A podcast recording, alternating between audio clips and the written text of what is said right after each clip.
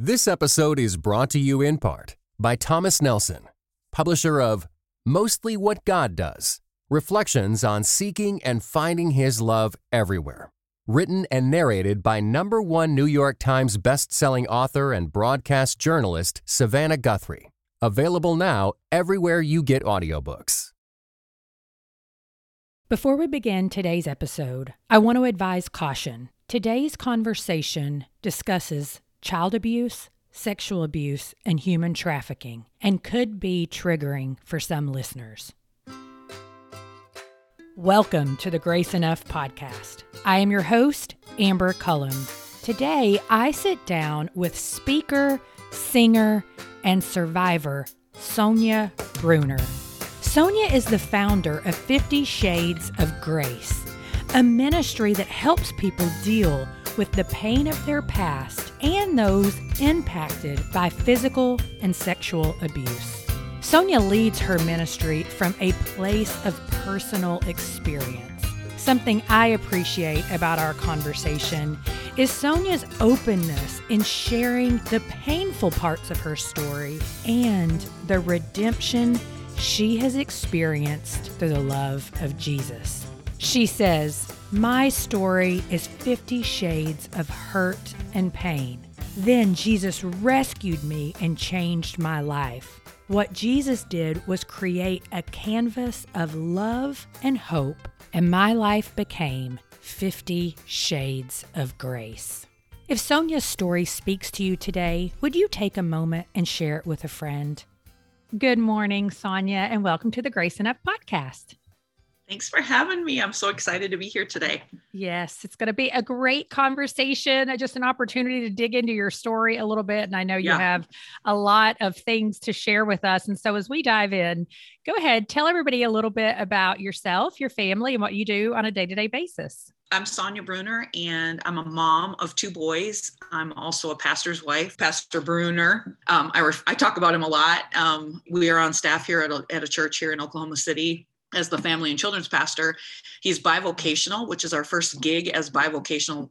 I have a lot to talk about that. We can talk about that later. But we, that's our current assignment for Jesus. I also have a ministry called 50 Shades of Grace. I travel all over the country. I lead worship, um, do a lot with music, and then also share my story and speak um, and, and help people deal with the pain in their past. Well, and that's what we're going to dive into a bit today. I mean, family is this thing that we all, uh, even if you don't have it, what we think about it is it should be safe. It should be this place where we thrive. It should be this place where we run to when things are going, you know, crazy in our lives everywhere else. But your life was anything but that growing up. And so, will you take us back, share a little bit about your childhood? Like, what was it like for you growing up? Well, I, I had a single mom, and she was, I talk about this a lot. She was lonely and lost and looking for love. And she found that in really unhealthy ways through men, lots of different men. My childhood was hard to, I always try to share with people that it's one thing to grow up and, and we all have ideology of, you know, a mom and a dad and grandparents and all of that but i didn't have that my mom was really a loner and she had been hurt by her family so she took us and left and so mm-hmm. that's what kind of set up because things are cyclical is, is right. why i mentioned that and so that kind of set us up to become that very story right that she had and so she was on her own and looking for love and found that tried to find that in relationships with different men. And one in particular, uh, she would leave me with him when she would go to work. And um, he was really actually very sweet, played Barbies with me, told me I was beautiful, said that he loved me, first man ever to tell me he loved me. And I remember thinking, you know what? This must be what it's like to have a daddy. And that was kind of my first experience with with having a man in the house. And little did I know mm. that that kind of love would change the entire course of my life. Um, it started with hands that lingered too long, lips that touched places in a five year old that should never be touched. And it kind of escalated from there. Um, the thing about a story like mine, and there's so many different ones, right? Mm-hmm. We all have stories, is that it doesn't start out hurtful. I think it's really important for um, listeners to understand that it doesn't always start out scary. It starts yeah. out groomers I, that's what i call him they will have you sit on their lap and it can be tickling. And as a parent i have tickled my kids but there's a big difference in what a groomer does and what a typical you know grandparents parents do. Um, and it exactly starts with a hand that lingers too long on a body part mm. that shouldn't be touched. Lips then find places and and escalates right? And so a lot of people will say you know i bet you were scared actually as a little girl, I didn't know any different.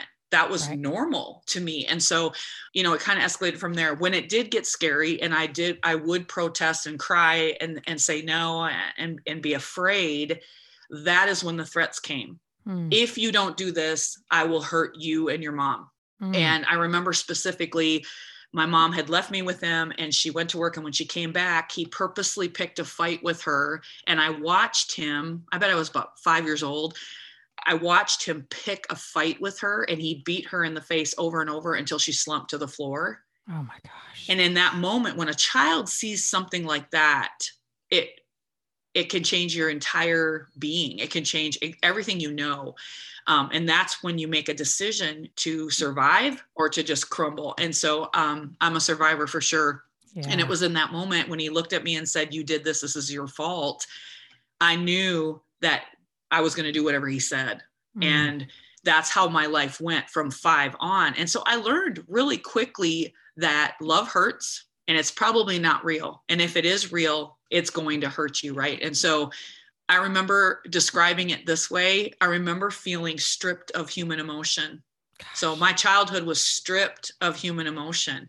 I was no longer human, and I needed to do that in order to survive and to get through what I did and I remember my lowest point came when I was probably six years old at this time. So a year had been going on where this was, I thought everybody's households were like this. I thought everybody went through that.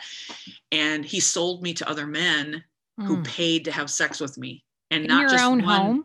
Actually, no, I don't, I can't remember ever being in the apartment that my mom and I shared. He would take me to the place that he lived oh. and then they would come over from there. But see, so many women who are in dating relationships that have kids will do that. They're just trying to make it, right? They're just, they have a job and there's their partner, their boyfriend, and they leave the kids with them. And I'm not saying everybody because I never want to put put everybody in the same pocket, right? right. But mm-hmm. but that is where trouble can start is somebody who is not related to that person, somebody who's not mm-hmm. hasn't been in the picture very long um, unless you know that person really well and they've proven themselves to be mm-hmm. their character and who they say they are, things can happen. So that's where that took place.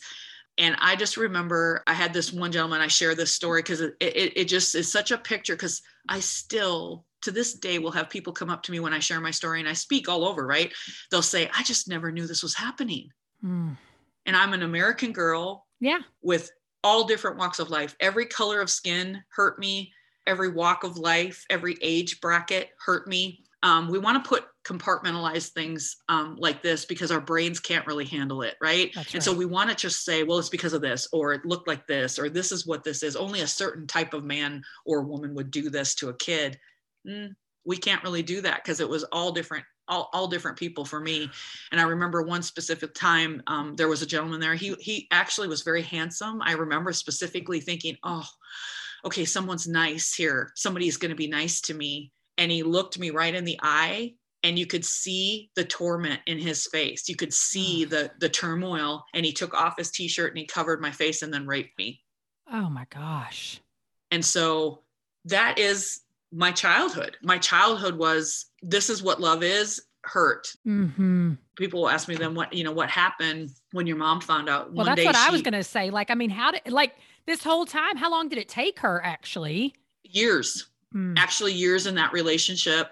And what was so hard is he he was abusive. He beat her a lot. Even though she didn't know this was happening to me, she stayed in a relationship that was not healthy herself. And so yeah there's just so many there's so many question marks right um and we all have reasons why we do what we do but i remember her asking me one day out of the blue she said is this man hurting you and i said yes and i never saw him again although that sounds great it didn't take very long and she blamed me for ruining her chance at happiness Oh, that was the love of her life. And so she blamed me. You're a dirty girl. You asked for it. You must have seduced him. Okay. I'm about nine years old at this time. So it's been happening for about four, four years. Mm, I don't even know what that word means, right? mhm. I have no idea what seducing a man would be, right. right. But she twisted that in her head and then blamed me and then beat me. And that's when the beatings and the abuse from my mom at my mom's own hands started with me. And just, I mean, all I heard as a child was nobody will ever love you. Hmm. You're not worth anything. You're a dirty girl. Only dirty girls have stuff like that happen to them. So there was an intense, firm belief that I had done something compared to the other good children. I had done something that was bad because only bad girls do stuff like that.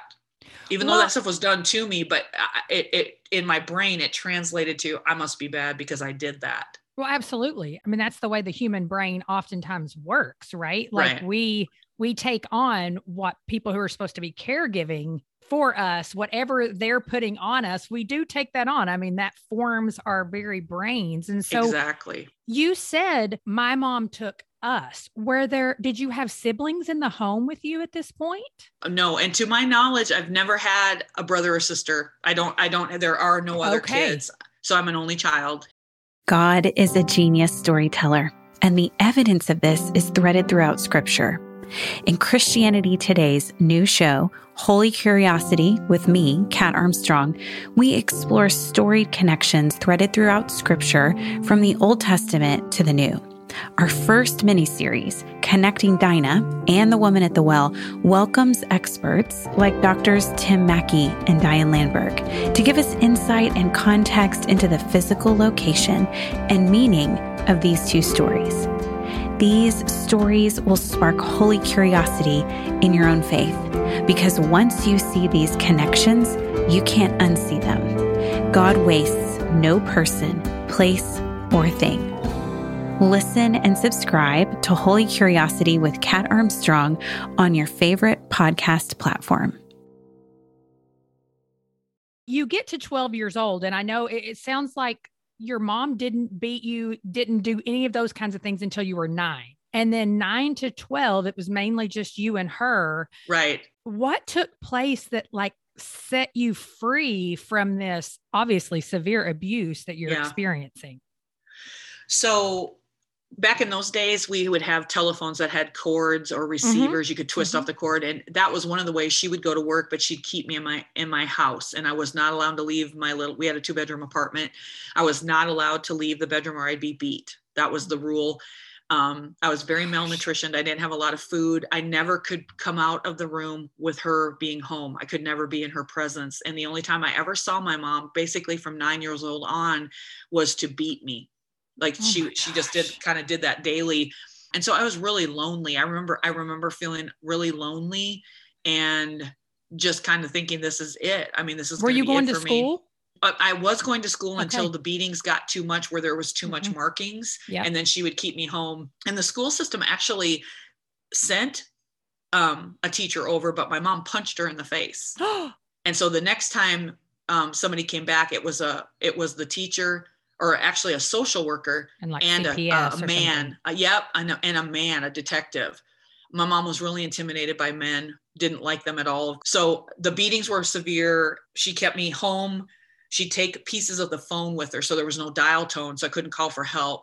Um, I was about two weeks away from turning 12 years old. The lady had been to the house, had been punched. The social worker and the detective came back and said, you know, they sat me down with my mom. She was kitty corner from me within two feet of me, which is a huge mistake that law enforcement does. That's huge. Questioning the victim in front of the perpetrator you're is never a good truth. situation. Yep, you're not going to tell the truth. You can't because it's survival mode. Mm-hmm. And they said, Are, Is she doing these things to me? I said, No, which led to an additional six or seven months of, of abuse at her hands.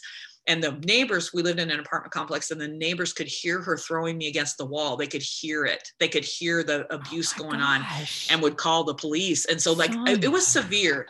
I remember I was sitting on my bed. She had been in to beat me really bad. I was hurting.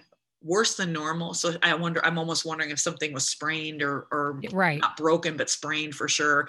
And, and I said these words out loud, God, if you're real, help me. Because when I had asked my mom, you know, do we believe in God? Why don't we go to church? She said, well, God's never done anything for us. We're not doing nothing for him. Mm. So that was kind of the atmosphere in our home where we, we, you know, God wasn't a part of it. That's why when I'm sitting there broken and beaten, and I said, God, if you're real, help me. The very next day, I was starving at this point. So I snuck out of my room to um, try to find something to eat. And the co- I, for some reason, I looked at the phone. Mm-hmm. For some reason, I looked at the Right. phone and I went to the phone and I heard a dial tone. Oh, wow. I called the police. 11 years old, I called the police. Yeah. And I was little. So when the lady said, I said, Is Detective Wakefield there? She said, No, I'm sorry, he's on a call. I didn't know that my situation was an emergency. Oh, I just think that's so precious because I was trying to be grown up. I was trying to be like, you know, polite. And I left a message. But here's the problem what's going to happen when my mom comes home mhm. and the phone rings and she sees I've been out of my room? Well, I'm going to be beat. That's right. That there's no there's no doubt about it. So I left a message and went back to my room and basically I share I waited to die. And the reason I I I, I pretty much knew as a kid that I would die at her hands. I just I just knew it. I felt it deep inside. So I was like, I think I think that's what's gonna happen.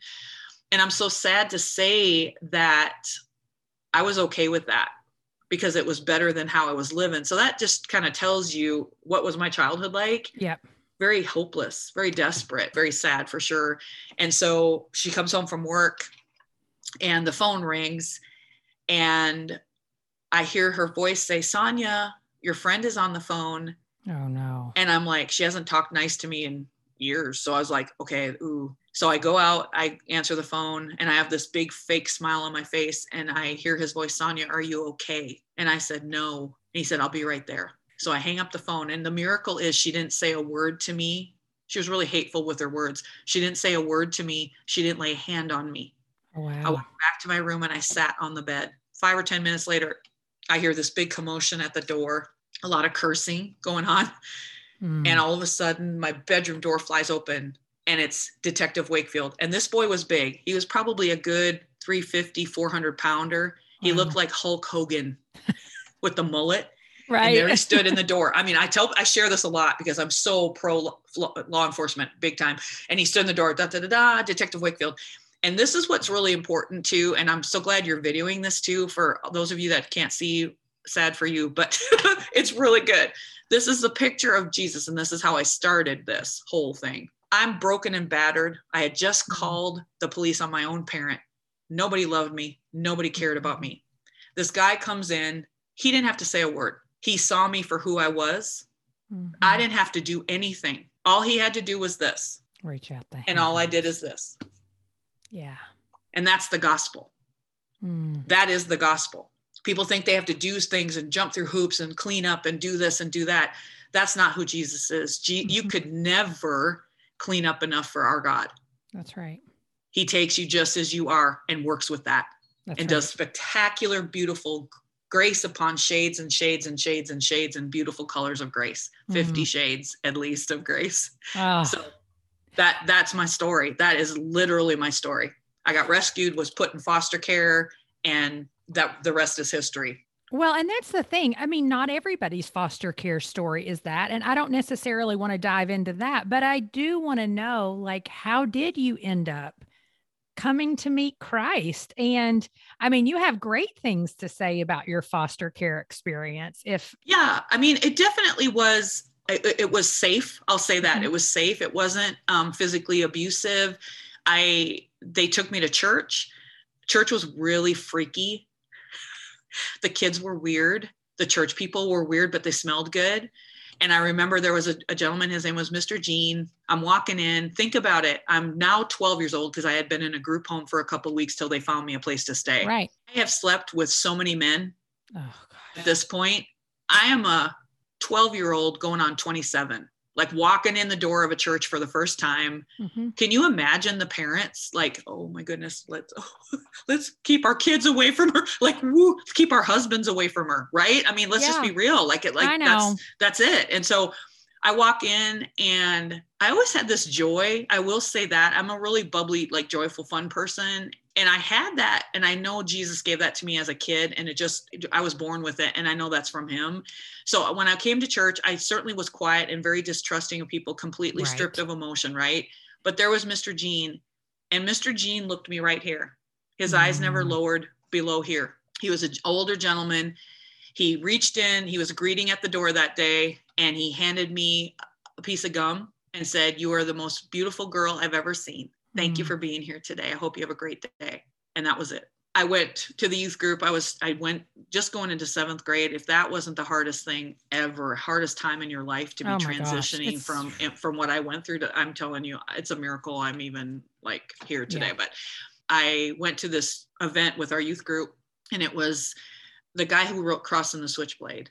I can't think of his name anyway, he was he was at this arena for youth and was talking about we all have a choice to make.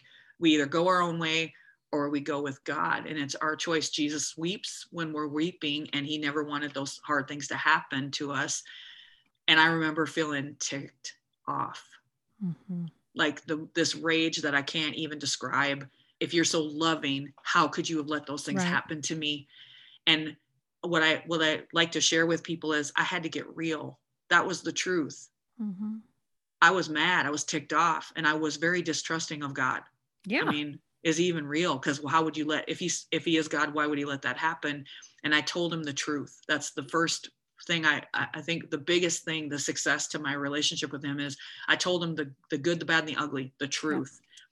It's the and best way if, to be. Mm-hmm, talk about dealing with crud. I mean, I, he literally forced me, even coming to know him, let's deal with it lady let's do it girl we got we got to get real yeah. and so i did and i felt something's kind of break crack in hmm. my heart and i could feel in, a, in the best way possible i could feel him drawing me to him and when we got to the part of that message where he said if you want to make jesus the boss of your life i want you, I want you to come forward and you're going to do that. And I did. I mean, I feel like I levitated. I didn't, but I feel like I did right, right. to the front. And I threw myself on my knees hundreds of kids were for went forward and i was all by myself and i went forward and i did it. I, I mean I, I literally asked jesus to be the lord of my life and when i opened my eyes my entire youth youth group was on their knees. We had about 30 kids in the youth group and they were mm. there weeping. It's just such a beautiful picture and in that group was pastor ricky mchatty hot hot. So I've really? literally known my husband since before I was human to when I got saved. Um, he's been with me the whole time, like literally the whole day, the whole way. And so just so cool what God does. That's cool. And teenage years were hard. I certainly pressed the envelope. I was boy crazy. That had a mm-hmm. lot to do with my past and the switch was flipped early on in my life. So I was I was always testing the boundaries and I, you know, was doing the church thing and, and growing in the Lord. That's the, that's the thing that kept me as I was devouring scripture because I, I really want to know who this Jesus dude was. And it really did tr- change my life, but I still had to learn. He had a lot to reprogram. This is what love is. This is what it isn't, mm-hmm. and healthy boundaries. And this is what a lady in Jesus looks like and acts like and does um, these are the things that will help you to grow in a spiritual way these are the things that could hurt you if you pursue them anymore mm-hmm. and i had to learn all that right you know i had to learn what a family looked like a mom right. and a dad and and i learned that through my my foster home to some degree you know there was a lot that i learned in those days but again it all came back to being real with jesus given my heart and my life if you can think about how difficult that would have been to trust somebody i cannot oh. see with my entire being mm-hmm. willingly. Usually it was forced upon me, right? It was right. taken from me, but I willingly gave it, which is what Jesus demands. Mm-hmm. And he could so work with that. Did you stay with the same foster family until you aged 18, out of until I was 18? Yep. I okay, did. that's incredible because that also doesn't happen that often. Exactly. And it was not, like I said, it was not abusive. They were good people. It, it was really good. Talked about this a little bit. I mean, we come to know Christ and it is this slow process. Yes, we are immediately a new creation in him. So his blood covers us, his righteousness covers us. But it is a lifelong process to become like him. And so, with someone who's experienced the level of trauma that you have, I can only imagine some of the things that you walked through. And so, are there any things that you can think about, like teenage, even adult years, where something maybe triggered you and you really had to work back through, like, no, I do belong to God. I am loved by God. I am his creation versus that nobody wants me well i'm just going to tell you i'll be 53 in june and i still, still working work through, through that. Yeah. That's that's my that when satan i'm feeling good and i've had a lot of success in ministry and i'm doing really good and people are getting saved and it's powerful and it's fun and it's cool and it's hard and it's exhausting and all of that. Right. And i can be feeling really secure within myself. Yep. and that's not always a bad thing because i do acknowledge that jesus it's because of him right? So it's right. not it's not being hoity-toity but i can be feeling good. And i feel like that is when satan goes oh no not today and messes with me. And so i'm no different right? That's i worry right. about what i look like on camera. I worry i mean stupid stuff. I worry about am i a good mom? That that's oh, one area yes. in my life that i never let myself off the hook. And being a mom was a really big miracle in my life. Mm. um, I, I didn't abuse my kids I, I didn't hurt them in any way, mm-hmm. um, mentally, physically. I, I, had them in church. They've had a mom and dad who have served Jesus their whole lives. I tried to do the right thing. And I'm learning. I have grown kids now. One is mm-hmm. 23, mm-hmm. one is 19, and they are their own people. That's just right. Just as Rick and I were, just as you were. They have their own choices. This idea that you and I are in control is the biggest lie we we allow ourselves to believe I know. And it's so moms frustrating, re- right? Yes. Oh, you're moms like- are super bad at that. We think, okay, we're running the household. You know, we decide if we go to Christmas at grandma's, we do this, we do that. We it's delusional to think we're in control. To answer your question, I still struggle with that. I can go and share my story and preach the gospel, share the gospel with a crowd of people and people get saved. And I know that has, we don't save anybody. I'm, I'm not saying that I do, but no, I know feeling story, really good. Though, and like it. this God, I saw God use my story today. I saw him use that and feeling really good in that. And then I think, you know what? I don't know if I said that right. I don't know if I did that right. I don't know if my response was correct. You know what? I should have done this. I should have, put, and I start ripping it apart. And women are so guilty of that. Men do it too, but women are especially hard on themselves doing that and so i'm always looking for that and and the other side too is i carry and this is something i don't really talk about very much but i carry a lot of people's stuff mm. I carry husband stuff with their wives. I carry wives stuff with their husbands. I carry teenager stuff with their parents and their boyfriends and their I carry because why? Because I'm a safe to reach out to and share their stories with and share what's hurting them because that's my ministry. That's what I do. So they reach out to me and I carry a lot of people's stuff. Mm. As I've gotten older, I've learned, I've had to learn how to have set healthy boundaries for myself. Um, when I speak to people, I don't let them go on and on. I, I set yeah. time limits to it, but I had to. I learned that from from one of my pastors that has a psychology degree, and he said, "You're going to kill yourself if you do this. If well, you yeah, just let neuro overload." Take, yep, you're going to take two hours of your time when you could talk. They could say it in 30 minutes or less. You need to do that. So stuff like that, I've learned um, but I still doubt myself. I still think, and it's the thread. Like Rick always tells me, your story isn't a chick story, Sonia. Your story is, I just want somebody to love me. Won't somebody mm. really, truly love me? And he said, I grew up in a Christian home. That's my husband. I grew up, but I never felt good enough. Yep. I wanted to be loved just for who I was. And he said, Your story, that's the common thread. I just want to be loved. That's the that's really the power of the story because not everybody's going to have a story like mine, but everybody right. will have a story. And it's not a competition. That's the other thing. People will say, "Well, I don't have a testimony like yours." I hate that. I mean, I literally want to throw up when people say that. I know, I do too. Because I'm like, listen, be glad if you were raised in a place in a, where, that where you, you were loved. that's right. Yes. I would kill for that. And, and in fact, I'll even say to my boys, "You have no idea. Yeah, mom could go to prison and I would thrive. You boys who have grown up and don't have any street smarts would not do well in prison. And we just laugh hysterically over that because it's kind of true. Like mom could rule that place because yeah. I had to. I'm, I'm scrapper. Like I had to learn that. I'm being silly. I probably couldn't handle it. But I'm just, you know what I mean? It's like I do know what you mean. praise the Lord that my kids never had That's right. that. That's right. Their hardest thing was if they could, if their friend would let them play dodgeball or not. Like their hardest thing, you know what I mean? And so praise the Lord for that. That's, That's, right. a praise, right? That- that is a So, praise. Well, and I mean, your salvation story may not be this big, but you never know, too, what may happen in your life down the road. I mean, I've seen some people who they're like, we had nothing ever happen to us. And then, oh my gosh, this happened. And it's like, not that that's the only thing God can use, but God does. I mean, He uses everything mm-hmm. from the tragic story to the no. I mean, I grew up in a safe place. My parents weren't perfect, but they apologized and they loved me. And that was awesome.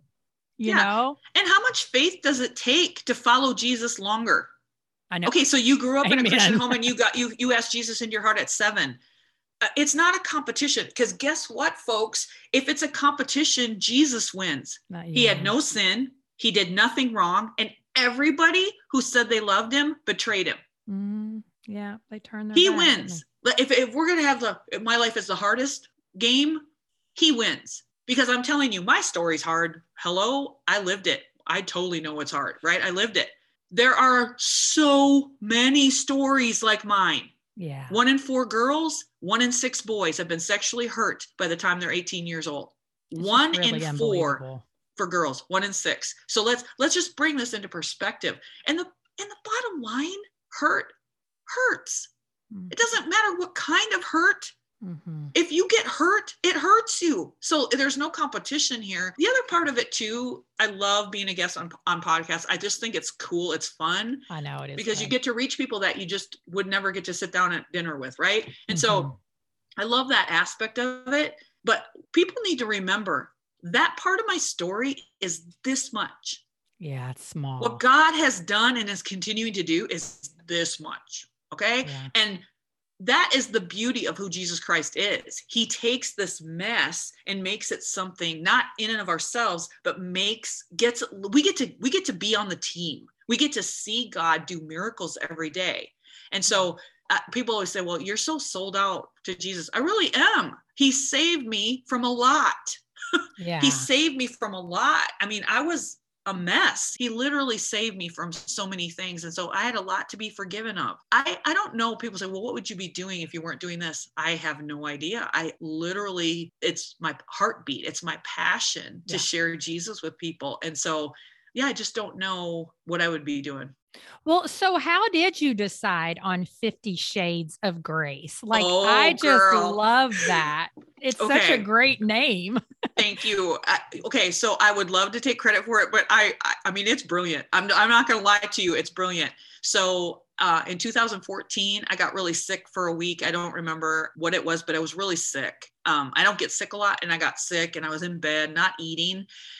And God began to stir my heart and deal with some things about my marriage, um, Yeah. some idolatry that I had going on in my life, just some really like eye-opening things, some abuse parts of my story that I hadn't um, given to Dealt him. with. Mhm. Yeah, I was like, we're gonna like a butt kick and deal with crud boot camp. That was Yeah. probably the first one. Was mine.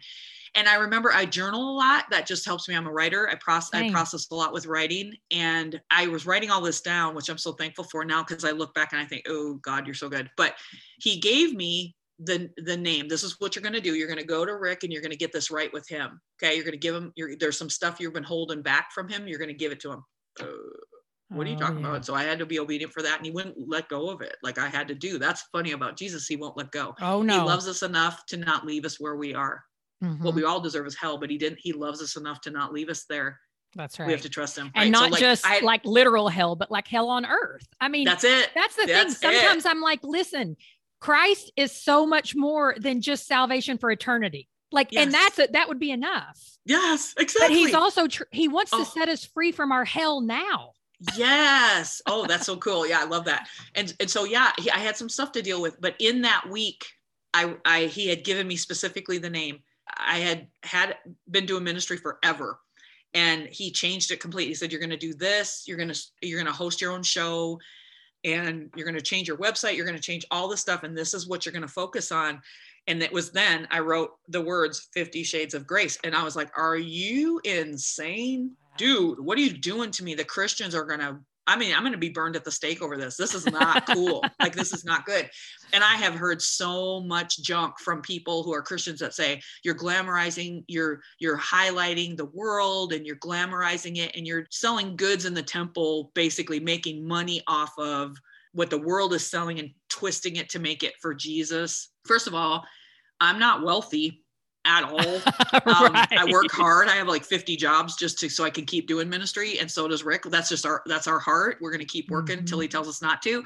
So number one, we're not wealthy people. Number two, I am not smart enough nor cool enough to come up with something so brilliant as that title. And then the movies and the books and all that. I mean i think i mean the books might have been out but i just i don't know like that all that stuff came out. And so i i look back on that and i think you are so good. And mm-hmm. it got mm. really popular after that. And when i looked up on the internet there was nothing with that name. Now there's several sermon titles that there's there's several things of that but it doesn't matter. I mean i've literally been doing this since 2014 we relaunched the website everything and it's just been crazy fun. Well, and when you think though about 50 shades of grace, like what do you actually what comes to mind? Because when I hear that, yes, I mean I hear that it's kind of trendy and it's a spinoff, but I mean, I really think about grace and how yeah. cool it is that there are different types of grace that we, is poured into our lives some daily some circumstantial some eternal i mean all of these things so what do you think about when you hear shades of grace well, I actually wrote one of my first blog articles on the new website was ta- entitled Why 50 Shades of Grace.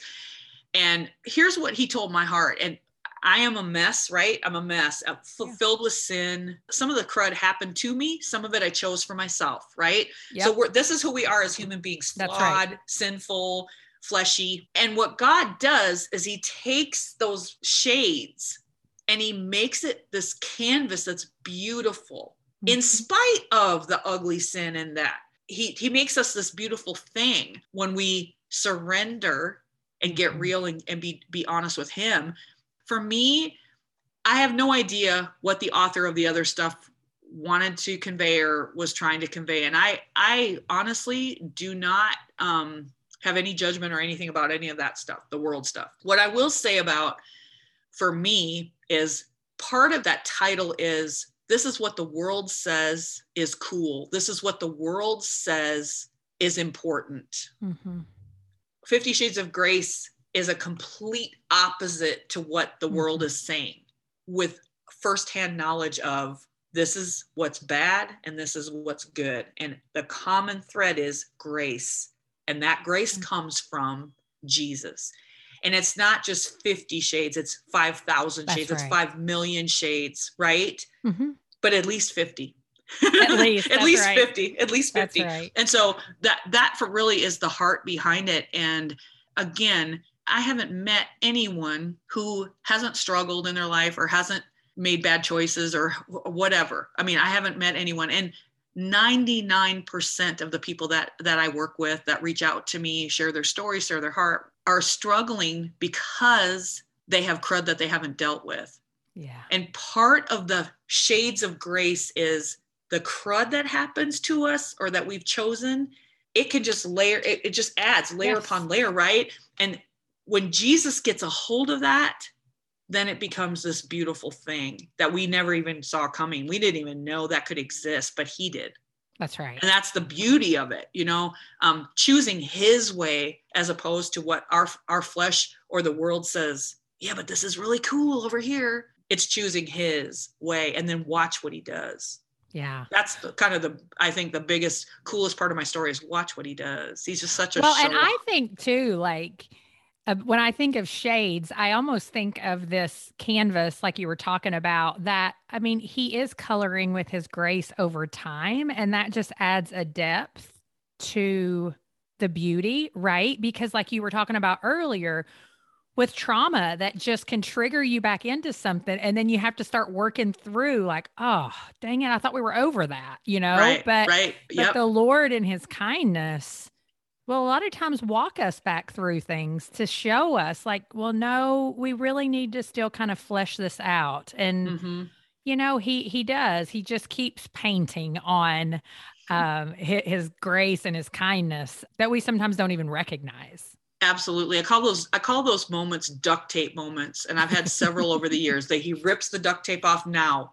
Now, Lord, now. Now we're gonna deal with it. We're gonna talk about this. Yes. There's some stuff way yep. We're we're gonna talk about some stuff that's way buried way down deep. Mhm. Um, one of those moments for me is when my oldest was born. My first child was born. I really doubted my ability. I was really scared to have a baby because I didn't want to hurt it like I had been hurt. And just the, the thought that I could be what she was was really um, what my mother was was really debilitating. Yeah. To be honest with you, Yeah. and it was my sweet husband that said, "You know, you are the mom, specifically you, that he chose for these kids." And it really has stuck with me all these years because that's true. He's not a dummy. He doesn't make mistakes, right? Um, and the other thing was when he came into the world, I remember they took him to the, nur- the nursery, wherever they put him, and they took him away. And I sat there crying and I was alone, I think in the restroom or something. And I cried and cried and cried. And it was the grief of why didn't I have somebody crying for me when I was Mm. born, wanting me so desperately, so in love with me, so prayerfully prayed over me before I even came into the world. Why didn't I have that, God? Why didn't I get that? Mhm. That was a duct tape moment. I had to deal with that hurt again. Right. Yeah, because the reality is if Mm-hmm. you're the chosen, the perfect chosen mom for your kids, then your mom is that for you. And that's Oh, a so hard good. thing to wrestle with, right? So Like, good. Yes, so good. And and even in my story, you know, when I'm sharing, that's a that's so good. I've never heard that phrase like that before. That's really good. Um, even in my story, I'll say, you know, Jesus was without sin. He had every reason to, you know, not forgive Yeah. us. And I go through this whole list of things that Jesus did. He could have come and, and summoned the angels and said, Get me out of here. Yeah. These people aren't worth it. Why did he do it? Why did he hang on the cross? Why did he take it? Why did he why did he just hung on there and took it? Why? For a little girl who was being raped and tortured by a man and men, and for the girl who was being beaten by her mother, yeah. and for that man Mhm. that raped and tortured the girl and the woman who beat her child. Mhm. And there's always this gasp in the room when I share that. It's the truth. And that's hard. And It people say, how could you how could you follow a God that would that you're okay with that? To be totally honest with you, I don't know how I'm okay with it. It's in Yeah. my it's a peace in my in my gut. It's a peace in my heart that transcends everything. I've forgiven my mother. I've forgiven the man that hurt me. I forgave the men. I, I had to work on that. It wasn't just a Yeah, flip, right. a flippant. I don't say that flippantly. Um, people say, "Well, Sonia, how do you forgive? How do you move on?" I just can't move on. I'm mad at my parents. I'm what my siblings, whatever it is, my spouse. And I always say forgiveness. I've, and this is what I've really learned is forgiveness means that you look at the pain. You really look at it. Nobody wants to do that because they think, "I don't want to go back there. I'm I'm fine. I'm fine. I'm fine." Are you really?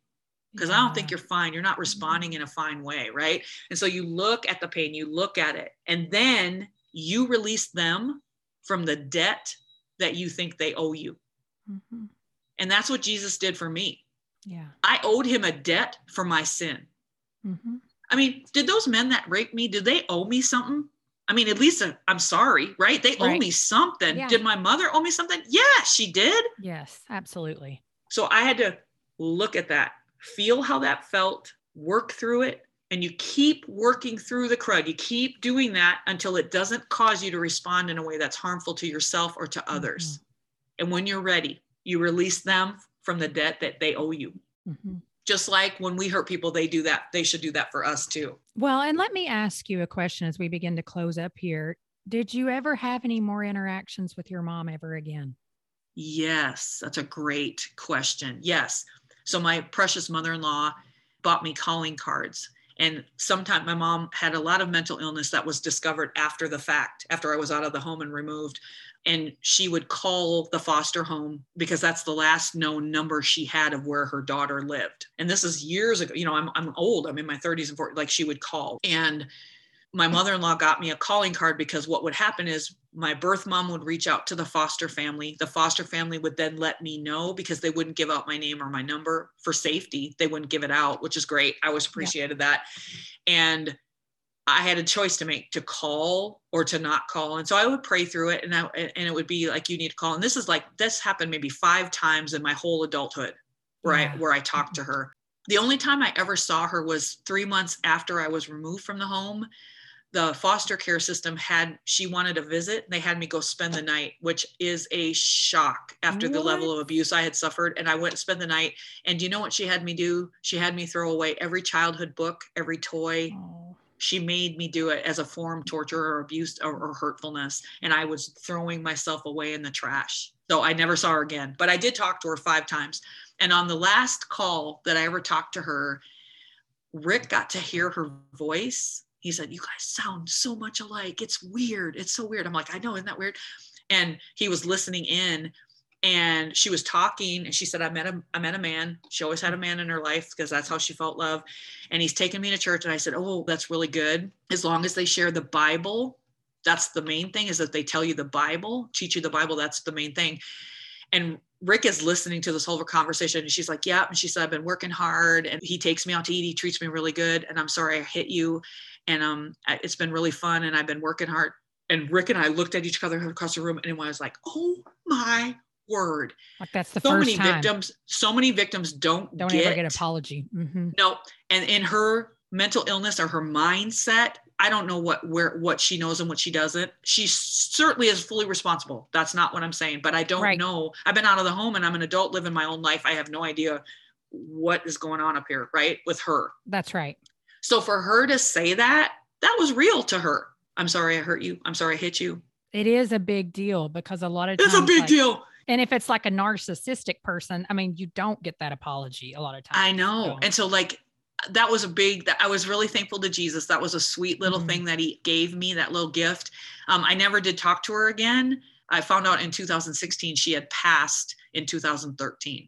Okay. So I, I never I never knew that, but she has passed away. Well, let's close with this. Your show is Crud Talk. Tell everybody where they can find your show and a little bit what they could expect. So Crud Talk has been, I've been doing a Facebook Live video podcast for two years. And I've always known that I wanted to take it to the next, the, a different level. And uh, my speaking engagements, I speak all over to all different groups. Um, I do girls' conferences, I do pastor conferences because a lot of pastors want to know, you know, how do we deal with these women or That's these right. kids that are in our congregation? That's so um, mature and responsible, actually. And so I do all kinds of stuff. I do crud boot camps all over the country. Um, I've done one in Africa. It's really fun That's cool. helping people deal with their crud. And so Crud Talk came out of that. Let's talk, let's have a weekly show where we talk about crud. It's not always the doom and gloom. It can be crud, like how do you raise kids? In How do you- culture. Yes. How do you let's deal with some not let's deal with some marriage crud. We do a lot of marriage crud. Let's deal with family crud, the family Yeah. dynamics. Um, let's deal with in-laws. Let's deal with, I mean, we talk about it, let's deal with friendships, good, healthy, unhealthy, right? Right. So crud talk is about crud. And it can be different topics. It, it doesn't have to be sexual abuse or physical abuse. right. Although that does come up like so, so heavy. yes it's not always about that it can just be i'm not really liking my husband this week so like how can god change my heart on that and then we laugh the girls and i we laugh or whoever the guest is. And so you can go to my website soniabruner.com and you can check out there's past episodes there. I have 117 episodes of crud talk. The cool thing that i haven't talked a lot about people don't know is happening is there is a group here in oklahoma that is has decided they've come forward and they're going to shoot my story Nice. on film. And i've been it's a dream of mine to do that. That's um, great. a lot of people ask me are you going to write a book? Are you going to write a book i love it because i'm a writer but god hasn't ever like given me the green light to do it so i don't want to do it until he gives me the green light but sharing my story is what i do and so the cinematographer that's doing it is incredible he's a great filmmaker and so we actually shoot my story on Ju- on june 2nd Oh, so that's the initial. So it's coming up. Yeah, I'm really excited because to be able to share, put this on film as a like a, a mini documentary, if you will, to be able to put it on film and to share other pieces that I don't Mhm. normally share when I go out and speak is going to be really cool. And not only that, but I think of missionaries. Um, I have so many stories people write to me. There was a prostitute in Thailand who had, was with an American man. He went to take a shower when they were done, and she stole his Bible and his cash. She went home and they were looking up the movie Fifty Shades of Grey. And they got me and my face. Surprise, surprise. Oh my gosh. she reached out to me and I have that software that you can translate the, the Yeah, yeah. language. And she said, if he can save you for all you did, can he save me too? And she got saved. Wow. Wow. So it's just really, I have story after story. So we, to be able to take that and send it abroad where I could never go, uh, it is going to go places that I could never go. And what God will do with that is so incredible. Well, thank you so much for being here with me today. I love the way, honestly, that you see people with hard stories all the time, but the way that you are allowing God to use your hard and your good is um it's just it's an encouragement as a fellow sister in Christ. So thank you. Oh, I love that. Thank you. Thanks for all you do too. If you enjoyed today's episode, please share it with a friend and take a moment to rate and review the podcast on your favorite listening app. Thank you for listening to the Grace Enough podcast. Tune in next time.